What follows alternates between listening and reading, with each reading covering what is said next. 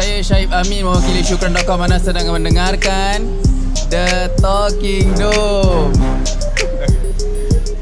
Okey, okay. InsyaAllah. Terima kasih Ustaz. Tadi Ustaz dah kongsikan antara tanggungjawab suami dan isteri. Ustaz Mahas dah kongsikan yang pertama tanggungjawab suami adalah memberi mas kahwin Ustaz. Hmm. So yang ah boleh Ustaz boleh huraikan sikit dan sekali tentang mas kahwin tu? Baik, tanggungjawab seorang suami yang pertama setelah dibernikah adalah untuk memastikan penyerahan mas kahwin itu diberikan dengan segera setelah akad nikah. Di mas kahwin tiada nilai terendah melainkan di Singapura ini seratus dolar. Ah. seratus dolar tunai. Kalau anda nak belikan barang Quran ke sebagai contoh, nilai nilai nilainya ah. mestilah seratus dolar lebih. Anda boleh berikan macam uh, sejumlah uh, ataupun uh, se, apa ni satu set uh, kitab boleh, tapi hmm. tambah dengan barang kemas yang lain. Ustaz punya ah. sekarang apa? Boleh? Boleh share? Saya rasa tak se- boleh tak apa untuk cincin. Nah, nothing to be ashamed of. Dia tak semestinya cash, dia value of one hundred dollars pun boleh. Yes, value of one hundred dollars. Hanya saya. Minta Ah, tapi okay, apa ustaznya mas kahwin? Maaf, disclaimer tertakluk kepada Kemampuan. approval daripada R M M lah. Ha, ah, betul. Oh. Kita tak, tak boleh pandai-pandai. Saya tidak mewakili mana-mana. Maka bagusnya sekarang ni bagusnya sekarang ni ada F to F ha. di mana awak boleh clear dulu dengan uh, Naib Kadi. Uh, Ustaz, boleh tak saya nak kasih Quran? Saya nak kasih ini, nak kasih itu. Quran saya ni Ustaz emas. Kot-kot lah eh hmm. Saya mahal tulis lah. Mahal Mahal lah. Jadi dia, nilai dia lebih sejuta do- Sejuta tipu lah eh. ha, Seribu lah. dolar ha, boleh tak? Ha, tu balik kepada R M M lah, lepas ataupun tidak. oh. Okay, untuk saya sendiri mas kahwin yang diberikan adalah Belum lagi Belum Belum Sabar Ustaz Lutfi Sabar adalah tiga belas dirham. Oh, tiga belas dirham. Satu dirham lebih kurang dua belas dolar. dua belas dolar ha. dua belas dolar bilang eh? dua belas dolar lah. dua belas dolar kali dua belas kali tiga belas. Ah, tu pasal nak lepaskan daripada yang satu. Itu je ke ada lagi? Ada lagi. Tak bilang. Eh, tapi macam tu je. Tak ingat ah. lah. Kadang-kadang kita masyarakat kita confuse mas kahwin dan harta hantaran. Hantaran. Hartawan. Hartawan. So sama tak? Kadang-kadang eh aku dah kasih hantaran enam ribu, kau nak mas kahwin lagi. Oh banyak gitu. Uish. Ataupun mana lagi? Wow, wajib dan hukum hantaran tu. Ha. Dekatnya video. Jawab sendiri. uh, Dia macam mana? Mungkin Ustaz boleh clarify lah, eh. Yang wajib adalah mas kahwin. uh, Hantaran ni you, uh, orang boleh komplain normal sangat Ustaz gebak-gebak. Awak serius ke tak ni? Itu je. Serius tak? Uh, awak serius tak? Serius tak? Serius uh, Ini baru level one aja tau. Financial punya yeah. cerita tau. Hantaran uh, bab nikah ni, awak berkahwin ni bukan saja uh, financial, semua termasuk emotional, intellectual, sexual, spiritual. Semua tu awak nak kena uh, mantap. uh, Nak kena ada persediaan yang kena mantap mantul. Bukan satu benda yang mudah. Bukan satu benda yang mudah. Jadi ha. bila katakan tentang mas kahwin, Aha. yang penting mas kahwin, kata Nabi yang penuh barakah adalah mas kahwin yang yang murah ataupun nilainya rendah. Kerana apa? Mas kahwin memberatkan. Ya, mas kahwin. Oh. Eh, itu uh, orang yang diberkati, pernikahan yang diberkati adalah pernikahan yang di mana mas kahwinnya tu nilainya rendah. Masya-Allah. Uh, pasal apa? Kerana nak memudahkan si suami itu untuk oh, berkahwin. Ini baru mas kahwin yang wajib. Belum lagi hantaran, hantaran. apatah lagi hantaran. Betul. Sudah tentu haruslah diringan-ringankan, jangan dibeban-beban. Ada ada orang suka kata tu, Ustaz tengoklah kerana hantaran tu tinggi lambatkan kahwin, me, me, memudahkan zina. Apa kena-mengena? Apa kena-mengena? Awak tahu zina tu haram. Apa kena-mengena? Zina tu dah haram-haram lah, apa kena-mengena dengan hantaran? Tak ada kena-mengena. Ha, so saya tak berapa, saya trip lah, saya trigger tu. Tak ni, maksud dia kira sebab dah, hantaran banyak tu tak ada, jadi lambat. Hmm, tak, tak, tak, tak. Zina ni tak, jangan kacau kamera, director, jangan kacau. Melody style. Ikut dia, dia tahu, dia tahu. Ahlinya. Ustaz nak lagu apa Ustaz? Oh, cari tu. Okey, itu yang pertama lah, mas kahwin. Okey, silakan yang kedua insyaAllah. Bismillah. Oh, yang kedua. Yang kedua Uh, peranan, kita pergi peranan suami dulu. yeah, Peranan suami yang pertama, kemudian peranan tanggungjawab suami yang kedua adalah untuk memberikan layanan yang baik kepada yeah. kepada isteri yang terbaik. Baik power. Maksud dia. Apa itu kayu ukur baik ni baik, ada orang sub, sebab subjektif pertama ha. dalam guideline syariah lah B S I, sebab kita tak boleh cover semua kebaikan. So apa yang ada untuk Ustaz, dia kira layanan yang baik, oh. yang mantul. Adakah dia baik? Baik Baik, baik. Ah, layanan yang baik. Contohlah, contoh mungkin contoh je lah. Okey, contoh layanan baik ialah kita memberikan penghormatan lah kepada seorang isteri yang berupa wanita. Kita memahami isi hatinya, kita pandai approach pada satu-satu situasi. Kerana seorang suami yang baik ni ialah yang baik dan bijak mema- membaca uh, emosi, keadaan wow. emosi seorang isteri tu. Dia tengah suka ke, tengah happy, tengah stres. Jadi bila dia dah pandai baca, oh ni agak-agak isteri aku tengah mood tak baik, so dia jangan buat sesuatu yang melukai hati isterinya. Ha, jadi layan dengan yang baiklah. Ha?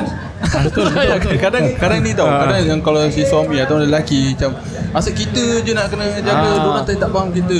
Itu tu memang kadang-kadang memang kita pun rasa. Saya pun rasa. Asyik kita je kasi kan. Ha, kadang-kadang kita manusia yang lemah. Sini sini kamera. Ha, kita kadang-kadang manusia lemah, kadang-kadang kita terasa macam itulah, macam tak fair, tak adil. Ha. Kita fikir balik kan. Sebenarnya dalam dalam kehidupan ni kita tak boleh dapat adil. Keadilan itu tidak ada sepenuhnya di dunia. Ya, sifat kita lah. You you just give je, give give give. Uh, kalau you you you rasa macam kita nak entitlement, kita nak dapat, dia tak akan seimbang lah. Uh, kadang-kadang okay. kita beri banyak daripada apa yang kita terima. Jadi okay. memang kita kena terima hakikatnya. Masuk masuk. Ya, silakan. Saya dah boleh dah boleh. Wah, belum lagi. Dah, dah, dah, dah, dah masuk sikit. Uh. Okey, yang tadi yang dikatakan lelaki ni asyik nak merajuk, merajuk, merajuk. Uh. Nak okey, tapi the game is uh, lelaki nak kena up ah. Lelaki tak boleh merajuk. Lelaki kena memang kena give give give walaupun tak get back. Pasal uh, cerita dia adalah the more you give, the more barakah you will get. Uh, and you will get that barakah maybe not from my wife but from Allah subhanahu wa taala. And bila dapat barakah tu yang kita nakkan tu, dia akan memudahkan hidup kita dalam rumah tangga. Uh, it, that helps. Uh, dan kenapa kita dapat barakah dengan kita buat baik kepada isteri kita? Kerana itu satu amanah yang Allah telah berikan kepada kita, satu amanah. Bila kita dah yang terima nikah ni, isteri ke si suami yang salam ni? Ha? Suami. Suami. Yang suami, anak cikgu. Tu benkan nama tu, benkan nama isteri ke nama suami? Suami. Yang yang ada lagi lah banyak banyak kepada kepada suami uh. lah. Jadi suami yang soleh akan membina isteri yang soleha, membina keluarga yang soleh soleha, membina masyarakat yang soleh soleha, membina negeri yang negara yang soleh-soleha, semua bermula dengan suami. Yes. Jadi suami nak kena up ah. Suami. Saya teringat cakap pasal barakah. Scary. Hmm. Scary, scary. Cerita barakah. Kita pernah terdengar lah di satu podcast tu tentang ada seorang ni menceritakan tentang kehidupan dia, rumah tangga dia hebat. Kira seronok, romantik, hmm. seronok, semua keperluan yang dia nak dapat, ada, dapat. Segala apa sexual needs yang yes, dia nak yes. tercapai. Secara khususnya adalah sexual needs. Ya. Yeah. Uh, perkara-perkara intimasi itu semua memang dah perfect. Tapi berlaku juga masalah dalam rumah tangga. Padahal kalau kita fikir dengan zaman sekarang, logically dengan dia, eh? Netflixnya apa-apa macam, eh kahwin ni untuk sexual needs je. Hmm, ha, betul. Dia dah dapat, tapi ni cerita ni dia dah dapat segala apa sexual needs apa yang awak fikirkan. Dia dah dapat. Betul. Ke- Tapi tetap ada kekosongan. Tetap ada masalah. Kenapa ada kan? Kekosongan. Ha, jadi kita dengar. Jadi dalam dalam Islam ni it's not about semua perkara yang berada dalam bilik, bukan mm-hmm. sebab intimasi, bukan keperluan material. Yep. Tapi ada aspek yang lainnya. Kerana manusia ni ada kerohanian, mm-hmm. kita ada spiritual, kita ada mental, kita ada fizikal. Semua ini perlu dipenuhi. Bila ada kekosongan di situ, kerohanian especially, maka mm-hmm. tak ada bantuan daripada Allah Subhanahu Wa Taala. Sebab itu betul, barakah tu sangat penting dalam rumah tangga. Yeah. Bila barakah tu apa? Barakah tu benda yang sikit tapi dia dapat banyak. Kita keluar sikit tapi dapat outcome dia banyak. Ha, mungkin gaji sikit tapi cukup makan untuk anak-anak, untuk uh, isteri. Allah berikan kebahagiaan walaupun tak tak cukup. Nampak rumah macam kecil, tapi Allah berikan kebahagiaan. Dia contoh macam mana kita ha. Nak dapat sedikit barakah tu. Kita nak, kita tahu kita nak barakah tapi kita dah cuba, kita mungkin tersalah buat, macam tersalah dosa dan sebagainya. Apa amalan ataupun contoh-contoh untuk kita mendapat barakah dalam rumah tangga tu? Ustaz Aziz nak start teman? Saya, saya dulu, belum lagi Muhammad. Okey, contoh-contoh barakah dia banyak sekali. Uh, pertama sekali, kalau kita dah buat mistake, tak ada mana rumah tangga yang tak ada kesalahan, tak ada mistake. Mesti ada kesilapan-kesilapan. Uh, sejauh mana kita uh, come back, make a good comeback. Hmm. Maknanya dengan dengan kita tebus balik apa sahaja yang kesilapan kita buat lah. So di antaranya adalah dengan kita me- suami dan isteri itu uh, mendirikan solat. Itu oh, perkara basic lah. Jemaah, barakah datang melalui solat berjemaah. Family that prays together stays together. Yes. So barakah antara suami dan isteri, pengikat kasih sayang. Masya rumah Allah, tu pun amin, akan Allah. Turun barakah. Betul. Yang kedua dengan Al-Quran. Masya harus Allah. Dihidupkan. Masya Al-Quran di rumah. Ya, Al-Quran di rumah. Nak tengok Netflix silakan, tapi buka juga Al-Quran tu kuat-kuat. Banyak stesen-stesen T V, ada juga tentang baca-baca Al-Quran. Kan ada banyak Ustaz, YouTube lain tak ada. Ha? YouTube pun dah boleh buka. YouTube dah banyak buka. Hidupkan barakah. Kalau anda tak boleh baca Quran, tak apa, anda buka je YouTube. Dapat, yes. Dapat rahmah, rahmah barakah tu turun. Betul. Ha. Selain daripada itu, jalankan tanggungjawablah hari-hari sehari hari-harian tu. Anda layan isteri anda, layan suami anda, layan anak-anak tu pun ibadah. Ibadah tu bila malaikat tengok, Allah tengok, Allah akan hantar malaikat suruh jaga rumah tangga ni, jaga family ni kerana aku sayang. Betul. Ha, saya itu. Cukup tu amalan yang cukup tiga. Yalah, tu solat, eh? Quran dan juga jalankan amanah. Hmm. Itu memang amanah tu merangkumilah amanah kerja macam mana, amanah kepada isteri dan anak-anak bagaimana. Ha, dan kita tengok bab amanah ni, dia tak ada amanah kepada handphone, tak ada. Ha, saya amanah untuk main menjaga handphone, handphone, menjaga handphone, memberi charge handphone dua puluh, dua puluh empat jam, tak ada. Ha, handphone ni tak termasuk akad nikah pun handphone tak ada. Aku terima handphone ini dengan uh, mengguna handphone ini sepanjang hari. Bila ada waktu keluarga aku gunakan handphone, bila tengok T V bersama aku gunakan handphone, bila makan bersama aku tengok handphone. Tidak ada istilah handphone di dalam rumah tangga sebenarnya. Betul, jadi ya. Jangan yang yang perosak rumah tangga antaranya adalah handphone. handphone Kerana eh? kadang-kadang ni kita ada kawan-kawan macam-macam kawan di dalam WhatsApp group ni. Sekolah lama lah, sekolah baru lah, yang belum pergi sekolah lah, kerja ha, semua lah, kerja lah. Ya, yeah. Then kita bawa mereka semua masuk rumah. Ha, bila kita bawa masuk rumah, kita minta izin isteri kita tak? Tak ada. Oh, ha, kemudian benda dekat kerja dah bawa ke rumah. Jadi waktu untuk keluarga tu di mana? Adakah ter, ter, ter, terlaksanakah amanah suami di rumah? Belum. Oh, saya dah kerja. Itu kerja-kerja. Amanah dengan anak, dengan isteri macam mana? Uh, masa tu lah. uh, amanah eh? Aman, masih amanah tu. Ini pun penting. Kira untuk suami kena pandai manage lah. Memang kita tak deny ada banyak tanggungjawab. Betul. Ada banyak pekerjaan, sibuk dan sebagainya. Tapi tidak ter, apa tu, tidak diabaikan tanggungjawab yang paling utama sebagai suami untuk melayani isteri, iaitu tanggungjawab kedua. Contohnya lah. ni lah ni podcast sekarang. Ha. ha Ini kita korbankan masa keluarga. Ini hari Minggu kalau betul-betul saya dah bawa semua jalan. Dorang kita dapat oil eh. Saya, saya lagi saya ada konsep di mana kalau saya mengajar ha. uh, orang bawa tak, uh, tak bila saya mengajar ni uh, macam misalnya hari Isnin besok eh ha. besok malam tujuh tiga puluh sampai sembilan tiga puluh. Kalau anak murid tu tak datang tapi dia usaha datanglah. Uh, saya cakap uh, yang penting usaha datang kerana waktu yang saya belanjakan ni untuk awak, ini waktu oh. anak-anak saya. Uh. So don't waste my marah pula astaghfirullahalazim. Jadi salah. Bekerja samalah. Tak ada tu tak ada kat sini. Kita manusia biasalah. Jadi harap-harap fahamlah. Dan faham juga dan juga kita kerana tanggungjawablah. Maaf, dan juga kerana kita jalankan amanah kita dengan gunakan masa dengan penuh keberkahan dan sebagainya, uh, itu akan datangkan barakah kepada anak-anak kita. Betul. Uh, kerana kalau tengok kita masya-Allah, mungkin uh, Ustaz Mahas eh, mungkin Ustaz uh, Raja Lutfi sekali eh, bapa-bapa kita mengajar dan Uh, mengajar mengambil masa yang banyak. Kadang-kadang tak jumpa kita, tapi barakahnya tengok oh, alhamdulillah. Betul, betul. Bukan suruh tengok kita lah, tapi alhamdulillah uh, berkata waktu alhamdulillah tak, lah tak, tak. Sebenarnya kita, anak-anak yang lain alhamdulillah ha, kita dapat ha, inspirasi pun daripada asatizah mapan. Betul. Kita tengok eh, mereka ni dengan masa keluarga betul, sikit tak banyak Allah. Dengan masyaraker tu saya rasa two third of their time tu pergi kat masyarakat mengajar. Malam tu lagi dorang balik malam, tapi rezeki mereka cukup. Anak-anak besar pergi universiti. Betul. Jadi tak, tak tak tak ada sakit ke apa. Allahu a'lam. Betul. Jadi itu yang ke kedua lah. Kedua ialah melayani isteri dengan hmm. baik insya-Allah, ataupun keluarga lah jadi. Mungkin yang ketiga insya-Allah bismillah. Yang ketiga daripada suami juga eh. So daripada suami, hendaklah memberikan nafkah kepada isteri.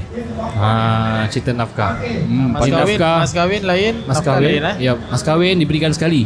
Okey. Hmm. Dan nafkah ini haruslah konsisten.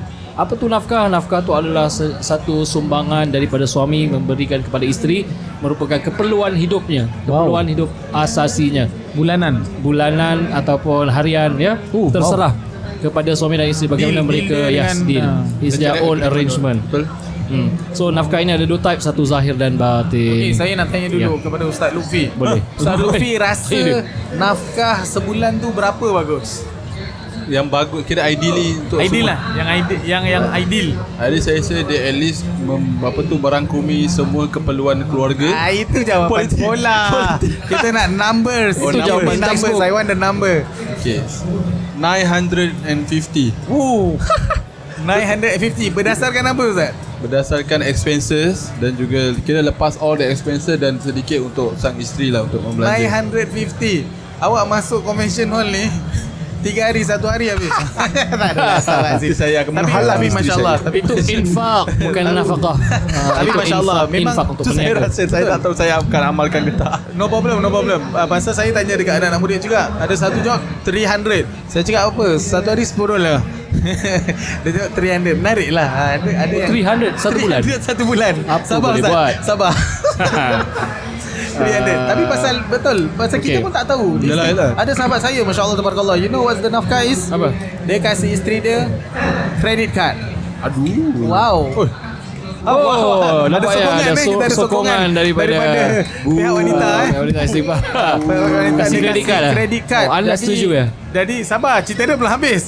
Jadi uh, akhir uh, akhir bulan dia akan bayarlah. Uh. Uh, tapi malang sekali uh, mereka sudah tidak bersama. Bukan oh, sebabnya lah. Credit card tu bukan bersama. Oh. uh, tapi itulah uh, cerita. Tapi menarik, saya suka sangat pasal konsep tu saya tak pernah nampak. Kira saya tak pernah free nampak. Lah, free no, you give your wife, you want to spend, you spend. Later akhir bulan I will oh, exercise kan kita. So, kalau betul-betul eh, kaya sedap. Oh, Masya Allah. Itu satu. Lagi satu pula konsep ibu bapa kita yang lama, dia ada segala gaji suami dia kasih kepada isteri. Oh. So bila dia nak perlukan dia, dia isteri dia banker lah. Isteri dia jadi banker. Oh. Isteri dia jadi oh, okay, Minister of Finance. Ha, isteri dia jadi banker pakai duit dia. Ha gitu. You belanja tu pakai duit ai. Ha, macam gitulah. Tapi konteks sekarang kebanyakan isteri kadang bekerja. Oh. Ha, so macam mana nafkah tu, adakah tetap macam nak kena kasih isteri yep, manage? Sebab isteri kadang ada wang sendiri. Hmm. Sebab at the end of the day kenapa kenapa isteri tu bekerja? Sebab to support the family. Yeah. So kalau isteri tu bekerja tapi at the end of the day dia pakai seorang, kira yang support family tetap lelaki lah. Sebab lelaki ni su- suami tu dah kasih keizinan tau. Sebab ni tetap uh, hak suami untuk kasih izin suami, isteri bekerja atau tidak. So bila suami dah kasih izin untuk isteri bekerja, mm-hmm, tapi ada yang ready, keizinan tu tidak memberi manfaat keluarga as a whole, mm, tentang untuk isteri tu seorang tu macam I think I think the, the question is more to sekiranya isteri bekerja, mm, adakah amanah isteri untuk share duit dia tu? Ah, boleh juga kan? Okay, Ustaz Mahas silakan. Oh, kau cuma rephrase, lepas tu kau kasih aku. Ah, tik-tik General, general. Nafkah tu Nafkah tu tanggung jawab siapa? Okay, eh, jangan marah. Minta maaf ada tak lapan belas orang yang tengok. uh, Kita bergurau, kita kawan. Just like my friends. uh, Apa uh, nafkah walaupun isteri tu bekerja, mm-hmm, uh, tanggungjawab pergi kepada suamilah. Masih ada suami, yeah, tetap masih suami.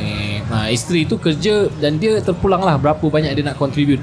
Tak boleh paksa. Kalau bonus isteri lah, tu bonus nak contribute one hundred percent, ahlan wa sahlan. Alhamdulillah. Ha, fifty percent kita pula tepuk. Ha, kalau ha, isteri nak. Ha, eh, ha, terima kasih atas kefahaman. Eh. Kita kena sokong mereka.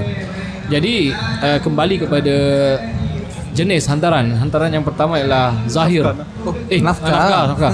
Nafkah pertama adalah yang zahir. Yang zahir itu adalah keperluan asasi, keperluan hariannya. Makanan mesti ada hari-hari, pakaian, yang kedua pakaian, yang ketiga tempat tinggal. Ha, jadi ini tiga-tiga ni pastikan cukup makan. Maknanya hari-hari ada makanan, bukan kering kontang. Apa ha, apa yang awak makan kat tempat kerja tu, awak fikir, isteri awak makan apa hari ni eh? Betul. Itu tanggungjawab kita tau. Betul, betul, tak boleh check lah, check on them. Check kita makan sedap, kita hantar gambar. Oh, sedapnya hari hmm. orang sedekah mutton chop kat Masjid Istighfar hari Isnin jam satu petang setiap amin, hari Isnin. Amin ya Rabb. Amin ya Rabb. Oh, ada soalan darah, eh. Darah tinggi saya asyik mutton chop oh. je Ustaz Hasif. Ustaz, saya tak galakkan credit card A T M. Card is better. Apa ni? Oh, saya tak galakkan credit card A T M. Card is better. Tak, jadi, saya tak galak. Harap tulis pengsul. Uh, terima kasih eh, kepada tidak, uh, Puan. Saya tidak harapkan uh, saya tidak galakkan credit card. Uh. A T M card is better. Oh. Uh, okay. Saya faham. Maksudnya gitulah. Maksud saya begitu juga. Kira uh, transfer bank lah terus. Kita, ataupun zaman sekarang pun ada style gini tau. Si suami tahu si isteri naik Grab. Eh, oh, Grab, bukan. Grab dapat airtime. Bukan book time. Dia masukkan duit dalam Grab. Oh, ha, Grab jadi pay. Ini untuk Grab aja.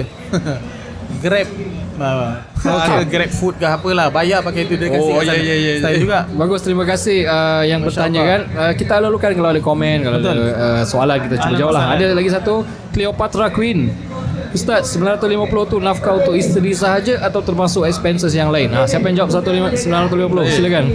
Sebab saya tengok kadang-kadang bila konsep dulu ini, atau ini sekarang, ini pandangan disclaimer ha, babe. Sebab kadang-kadang yang yang yang manage uh, apa tu bil dan sebagainya, termasuk perbelanjaan dapur dan sebagainya, selalunya isteri yang akan lakukan. So okay, termasuklah sekali. Masya-Allah. Okey, so disclaimer dekat sini perlu kita tahu, disclaimer-nya adalah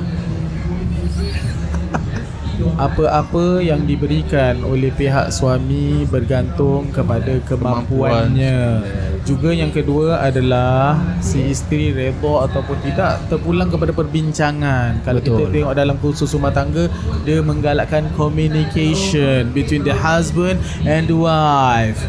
Ingat sembilan ratus lima puluh tu bukan sesuatu yang di-freeze kan, dia oh, increment lah, yes. ha, oh, dia increment. Performance bonus ke? For, for myself eh uh, Uh, saya mulakan mungkin dengan yang tiga ratus lah. Huh? Miskin ni. Pasal kita tak tahu. Kita tak tahu. Tapi alhamdulillah murah rezeki, naik four hundred, ha. naik five hundred, naik uh, saya punya ideal kalau dapat three thousand tu sedap lah. Allah. Memang kita semua nak berikan banyak. Betul. Kalau ha. ikut hakikat ni memang kita jangan takut lah. Itu asal kena kahwin, kita kena jadi soleh. Jadi kita dapat isteri yang solehah. Jadi ha. dia pun kita Pak aman, memahami. Kita jadi orang amanah. Jadi kita dapat isteri yang amanah. Jadi ha. semua duit kita kasih pun tak ada betul, masalah. Betul. No problem ya. Ha. Jadi kalau nak dapat pasangan hidup yang baik, jadi baik dulu. Betul. Yeah, ha, jadi soleh, baru solehah itu akan datang. Masya-Allah. Kalau is... kamu doa wanita yang solehah supaya, supaya dapat jodoh wanita solehah, bila diri kamu tak soleh, wanita solehah tu pun dia akan doa dapatkan aku suami soleh. Ah. Dan dia tak dapat jodoh dengan kamu, maknanya hmm. kamu belum lagi soleh. Hmm. Faham soleh? Ah. Yang soleh saya tak melihat. Yang lagi satu tu Allah Masya Allah Muhammad yang disampaikan oleh Syekh Muhaimin mungkin hafizallahu taala. Oh bukan. Uh, Buya Hamka Buya Buya Hamka lah. Buya Hamka Buya Hamka kan Indonesia. Dia sampaikan perlu kita jadi soleh dan soleha. Kerana, kerana apa? Kerana soleh soleha tu bila kita jadi, kita akan menjadi orang yang syukur. Orang yang tak ada sifat soleh soleha ni, dia tak akan syukur, tak akan happy. hmm. Because you buat apa-apa pun kerana tak soleh, tak soleha, so macam meh, ha, tak, takkan cukup, takkan cukup. So when you are soleh and soleha, maknanya orang yang ikut kepada agama dan uh, sebagainya, Masya Allah, dia akan uh, akan happy lah dunia akhirat. Wallahu ta'ala alam. So dia no diri tetap terbalik kembali, kembali kepada setiap individu untuk upgrade diri sendiri, yes. Untuk memperbaiki diri sendiri, apa segala aspek lah, dari segi ilmu, agama, financial, mm-hmm. amanah diri, untuk sustain the family dan juga mendapat pasangan terbaik untuk dirinya, insyaAllah. Itu uh, yang ketiga. uh, You belum habis tadi nafkah tu, belum habis. Betul-betul. uh, Dia nafkah ada tiga kan, zahir termasuk juga nafkah dalam bilik lah. Betul ha, lah itu masuk, tak tu nafkah zahir, belum betul lagi batin. Lalu tu memenuhi keperluan fizikal dia. Oh. Nafkah batin ni yang kedua, ni yang ramai tak kurang faham. Okay. Nafkah batin tu ialah memenuhi keperluan batin isteri. Iaitu, ha. iaitu apa? Iaitu kerohanian dia, Aywa. emosinya, spiritual mentalnya. Growth. Ya, ada satu kes dan banyak kes kan. Berapa banyak kes? Satu kes dah banyak kes. Dah banyak kes lah ya. Tapi satu saya, mungkin orang lain pun lawyer-lawyer, kaunselor dah banyak kata naf- uh, suami isteri kadang-kadang keretakan rumah tangga bukan disebabkan mereka tak kasih nafkah. Mereka kasih. Every month mereka masukkan. Betul. Itu juga saya dapat kes kaunseling kan. Yeah. Kata dah kasih dah, tak tahu apa yang dia nak. Ha, tengok apa yang isteri nak, dia dah kasih semua. Duit dah kasih cukup, mm-hmm. makan dah kasih, pakaian saya dah kasih, apa yang dia nak.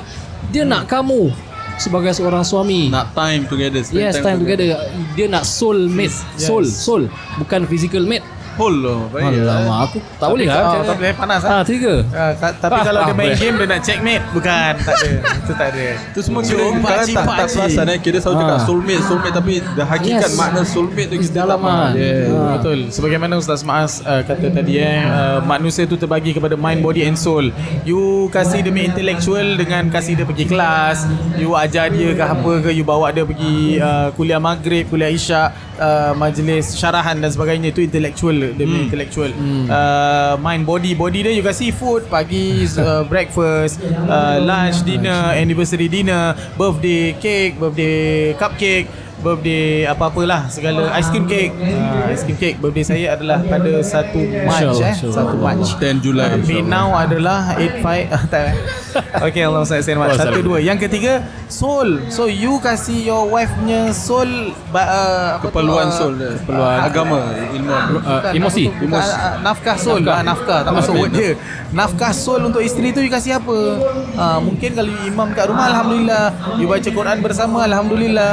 Uh, bukan saja batin uh, sexually je, fizikal, bukan itu saja. Batin tu termasuk banyak. Banyaknya selain batin fizikal seksual tu ada juga dia punya spiritual. Uh, yes. That is very important. Kalau kita belajar dalam kelas tu spiritual growth. Uh, so what can you contribute to her spiritual growth? Allah. Make sure nak kena lagi ya. Make sure seorang suami tu nak kena ensure yang dorang dapat ni semua. Betul, betul. Bukan bukan sengaja sebab kadang-kadang kita fikir duit dan sebagainya. Betul. Hmm. Ada lagi banyak elemen yang kita kena. Jadi ya. Banyak masalah rumah tangga tu kerana di certain checklist ni semua ni kita tak tercapai. Yeah. Jadi wajarlah kerana these needs are not yeah are not, uh, not catered are not tak sampai tak buat tak maknanya ada ruangan kosong yeah. Bila ruangan kosong tu takut-takut orang lain yang fill in oh, yeah. takut-takut kita pula cari orang lain untuk fill in ya yeah. ah. Itu membuka ruang kepada skandal yeah. kepada oh, orang dah buka ketiga panas, panas. Kepada uh, apa ni extramarital affairs sebagainya yeah.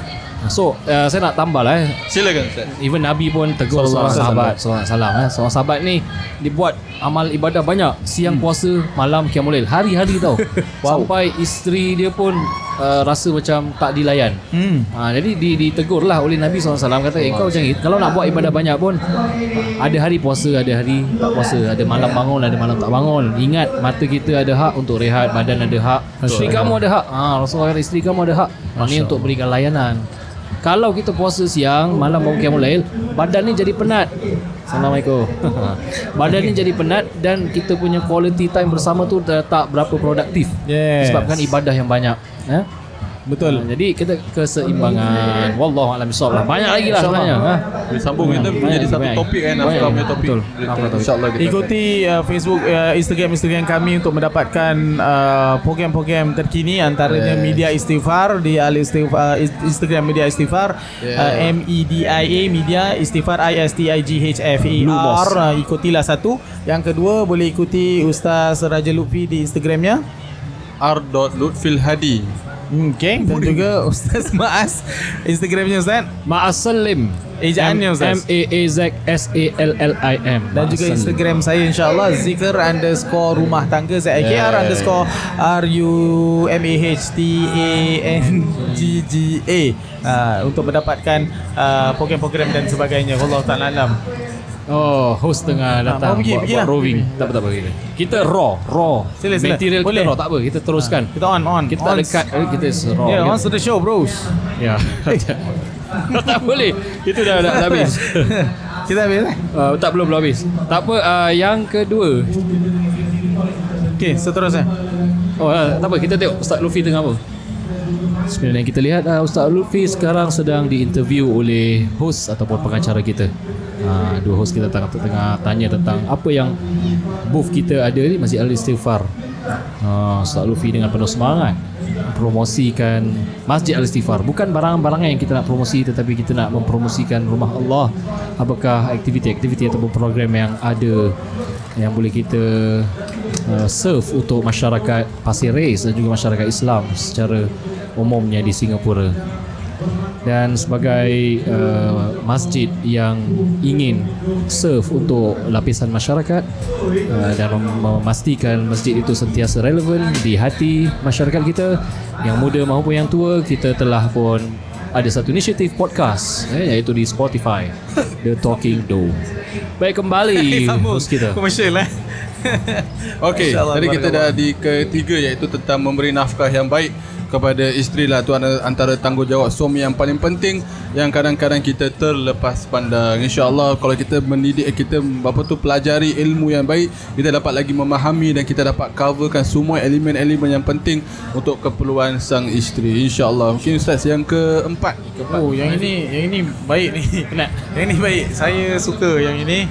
Uh, antara uh, kewajipan suami suami uh, semua adalah melindungi dan mempertahankan keluarga dari bukan saja bahaya. Biasanya kita lindungi isteri kita dekat rumah dengan tutup gate. Ha, kita dah ada rumah, so kita hmm. gate tu kita tutup. Eh, kita lock. Ha, jadi orang uh, kebahaya-bahaya luar semua tak boleh masuk. Physical luar lagi. Bahaya-bahaya luar tak boleh masuk ke dalam. Ha, itu physical aspect. Tapi dari segi spiritual, intellectual needs dia ni, sekali lagi tidak tercapai. Ha, macam mana kita, adakah sudah kita melindungi dan mempertahankan uh, beliau daripada melakukan apa-apa dosa, apa-apa kezaliman, apa saja yang akan menjurus ke dalam azab api neraka. Ah, kan? Lasernya jeng jeng. InsyaAllah barakallah. Hakikatnya itulah. At the end of the day, awak bernikah kerana ikut agama. Jadi konsep agama tu adalah awak nak sama-sama masuk syurga. So you have to think of all aspect, macam mana end game dia nak masuk syurga. Ha, tak kisahlah dia makan. Kalau you have uh, umur yang panjang, alhamdulillah. Nanti dah buat, dah happy-happy, dah apa-apa, dan ending tu awak dapat taubat, alhamdulillah, alhamdulillah. Ha, tapi kita tak tahu. Kita tak tahu sampai ke tak sampai. Ha, wallahualam. Jadi Uh, usahakan untuk para suami. Tapi kerana zaman sekarang ni banyak isteri yang pergi kelas. Oh, uh, alhamdulillah suami izinkan, alhamdulillah. Tapi at the same time, bila isteri pergi kelas, bukan si suami tunggu kat kereta. Tidak, suami pun kena usaha jugalah, pergi kelas juga. uh, Ya yeah. Wallahu ta'ala alam. Ustaz, ada apa-apa nak tambah? Tak ada, dah cukup. Tak ada cukup. Dan yang terakhir, yang terakhir, tanggungjawab sang suami yang terakhir dari The Talking Dome. Bismillah. Tanggungjawab untuk memberikan agama, uh, ilmu agama tu belum cakap eh? Tadi dosa tu. Ha? Termasuk lah. Oh, termasuk. Ah, tu. Tapi lagi spesifik. Sila-sila. Okey, secara spesifiknya firman Allah Subhanahu wa taala, a'udzubillahi minasyaitonir rajim. Ya ayyuhallazina amanu qu anfusakum wa ahlikum nara waquduha an-nas wal hijara 'alaiha malaikatun ghiladhun shidad la ya'sunallaha ma amaruhum wa yaf'aluna ma yu'marun. Sadaqallahul azim. Sesekali kita keras sikitlah. Tak asyik lembut je pun tak bagus. Eh, keras. Jadi uh, apa? Firman Allah, wahai orang yang beriman, peliharalah diri kamu dan ahli keluarga kamu daripada api neraka. Yes. Wahai orang yang beriman, khusus kepada suami, hmm. ketua keluarga, ketua pelihara keluarga diri dia dulu. Yep. Nak pelihara orang lain tapi diri dia masuk neraka pun tak guna. Jadi diri dia jadi orang soleh dulu, baru nak ajar, baru ajar anak-anak kita dan orang rumah kita. Jaga diri kita dan ahli keluarga kita daripada api neraka. Kata ulama, maknanya terbaliknya ialah persiapkan diri kita dan anak-anak kita masuk syurga. Syurga. Ha, persiapkan diri kita dan anak-anak kita semua jadi ahli syurga. Masya-Allah. So, kadang-kadang sebab saya pernah nampak macam pasangan-pasangan uh, muda lah, yang diorang diorang macam diorang tak ada didikan agama yang banyak ataupun tak ada basic, tapi diorang nak ensure anak-anak diorang ni baik. Macam terus saya cakap, anfus akum, kira diri kita dulu. Tapi diri mereka ni kadang belum betul. Tapi untuk diorang, eh aku tak nak anak-anak aku macam jadi macam aku. Tak. Tapi okay, at the end of the day, diorang, diri diorang tetap gitu tau. Oh. So, anak-anak diorang, diorang macam, sebab saya ada jumpa oh. orang-orang lah, bila jumpa saya, faham, so ada tak kelas untuk anak-anak saya, tapi sebab diri dia masih sibuk dan sebagainya. Okay. Sebagai diri diorang masih sibuk cari rezeki. Umum-umum. Ah, umum lah. So diorang macam sibuk cari rezeki, tapi anak-anak diorang, diorang nak ensure masuk kelas agama dan sebagainya. So macam diri dia, diri dia masih oh, macam tak, gitu lah. Dia macam lah, dia macam gini Ustaz, macam biar aku dengan bini aku have work, yang penting anak-anak ha. selamat, brother. Betul. Dia tak perasan tau. Kata aku tak nak diorang jadi macam aku. Yes. Yeah. Tapi kau start dulu bah. Pasal anak-anak. Contoh lah, ya, contoh. Contoh terbaik. Ha, itu itu dia. Itu yang kita katakan kena ada ilmu. So boleh kita, di, saya kategorikan ini sebagai kurang ilmu, kerana ilmu dia separuh. Ilmu dia bagus, aku nak anak-anak aku selamat, tak jadi macam aku. That's half of it. Another yeah. half is you are the, the the kids are learning from what they see, hmm. ha, dengan mata mereka. So kalau awak suruh dia, awak hantar dia pergi sekolah madrasah dan sebagainya, tapi awak dekat luar tak masuk pun masjid. Betul. Awak hantar je. Ataupun hantar je ambil. This budak-budak tengok eh. Jangan main-main. Yeah, yeah, ha, dia orang tengok cakap, "Eh, buat apa? Alah aku nanti benda ni pula akan efek sampai dia besar." Pun, sampai dia besar. Oh, dulu bapa mak bapak aku hantar, bagus dia hantar aku pergi kelas dan aku uh, pergi kelas agama, tapi dia orang tak pernah masuk. Jadi aku dah pergi kelas dah, aku tak payah pergi masjid lagi lah. Hmm. Tak jadi betul Ustaz. Sebab yeah. bila saya jumpa orang tu pun, bila cakap dia nak masukkan anak-anak dia kelas madrasah, hmm. anak dia tak nak pun.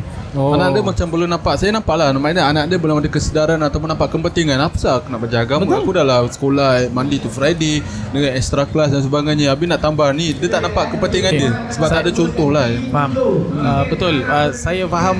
Okay, kita taruh diri kita di Singapura lah. Kerana stres, uh, harga mungkin harga barangan dan sebagainya, kena kerja. Okay, the thing is, at least lah bila waktu cuti tu, macam ada satu cuti tu sentiasa hari Jumaat, nama dia Good Friday. Yes. Tak pernah hari lain. Tak pernah hari lain. Good Friday tu mesti Friday. Yeah. Jadi gunakan hari itu untuk bawa anak-anak pergi solat Jumaat. Oh, ha, tapi awak faham. jangan ajar, jangan ajar anak-anak awak juga uh, datang solat Jumaat. Datang lambat. Masa awak datang lambat, awak bawa dia datang lambat. Ha. Tak boleh lah, tak kena. Ha, tak kena bab tu. Jadi perlu kepada yang itu. Satu. Uh, yang kedua, bawa pergi at least untuk orang yang stres sekarang bekerja. Datang kuliah maghrib, kuliah isyak. Nah, at least kuliah maghrib. At least kuliah maghrib tu hadir, datang, duduk. Uh, tak dapat sem- uh, tujuh hari se- seminggu, satu hari sekali seminggu, alhamdulillah, jadilah. Uh, tak dapat ustaz, saya kerja, saya gerbak-gerbuk, hari minggu pagi je saya kosong ustaz, Isnin pagi je saya kosong ustaz, Khamis pagi je saya kosong ustaz. Khalas, tak ada masalah. Pagi pun kita ada kelas dekat Masjid Al-Istighfar. Hari minggu ada uh, kelas Fardhu Ain, oh, praktikal solat jam sepuluh sampai sebelas. Datanglah. Hari Isnin, ustaz saya nak kelas English lah ustaz. Ada juga kelas hadis, English English uh, kuliah dua sepuluh sampai sebelas daripada Ustaz uh, Muhammad Mas bin Salim hafizullah tabaraka taala. Ustaz saya nak belajar fardhu ain ustaz. Come on ustaz, yo my friend. Ada juga hari Khamis, jangan takut. Pagi-pagi sepuluh sampai sebelas, dua puluh hari bulan Khamis ni mula insya-Allah. Insya hadirlah. Ha, nak malam kelas malam ustaz. Amin. Saya nak fardhu ain ustaz, tapi Amin. saya tak boleh lama-lama. Saya nak dah nak nikah ni lagi berapa lagi lima minggu. Ada fardhu ain ni hari Jumaat ni mula. Uh, pada dua puluh satu hari bulan uh, bersama Ustaz Hairi Nazran hafizullah tabaraka taala, Fardhu Ain Express, oh. uh, lima puluh dolar saja, sekejap yeah. saja belajar dapat murah semua tu. Alhamdulillah. hmm. uh, Wallahu taala alam. Itu yang kelima kan dah. Kelima agama kita, at the end of the day, diri sendiri, tanggungjawab suami. Bukan hanya make sure diorang dapat, tapi tanggungjawab dia untuk ada diri dia, untuk ada apa tu uh, ilmu agama yang mencukupi untuk the lead the family lah, insyaAllah. Itu saja, mungkin kita akan sambung tanggungjawab sebagai seorang isteri di podcast dan episod akan datang pada hari ini kita. Itu saja saya at the end of the day, ilmu sangat penting bagi seorang suami. Persiapkan diri sebaik mungkin dan lepas itu tawakal pada Allah subhanahu wa taala, doa minta pada Allah subhanahu wa taala agar diberikan keberkatan dalam keluarga tu. Walaupun kita kadang sibuk, tak ada masa untuk keluarga, tapi mohon pada Allah subhanahu wa taala untuk beri keberkatan dan usaha dan juga waktu pada dalam keluarga kita, insyaAllah. Itu saja, ada lagi tambahan?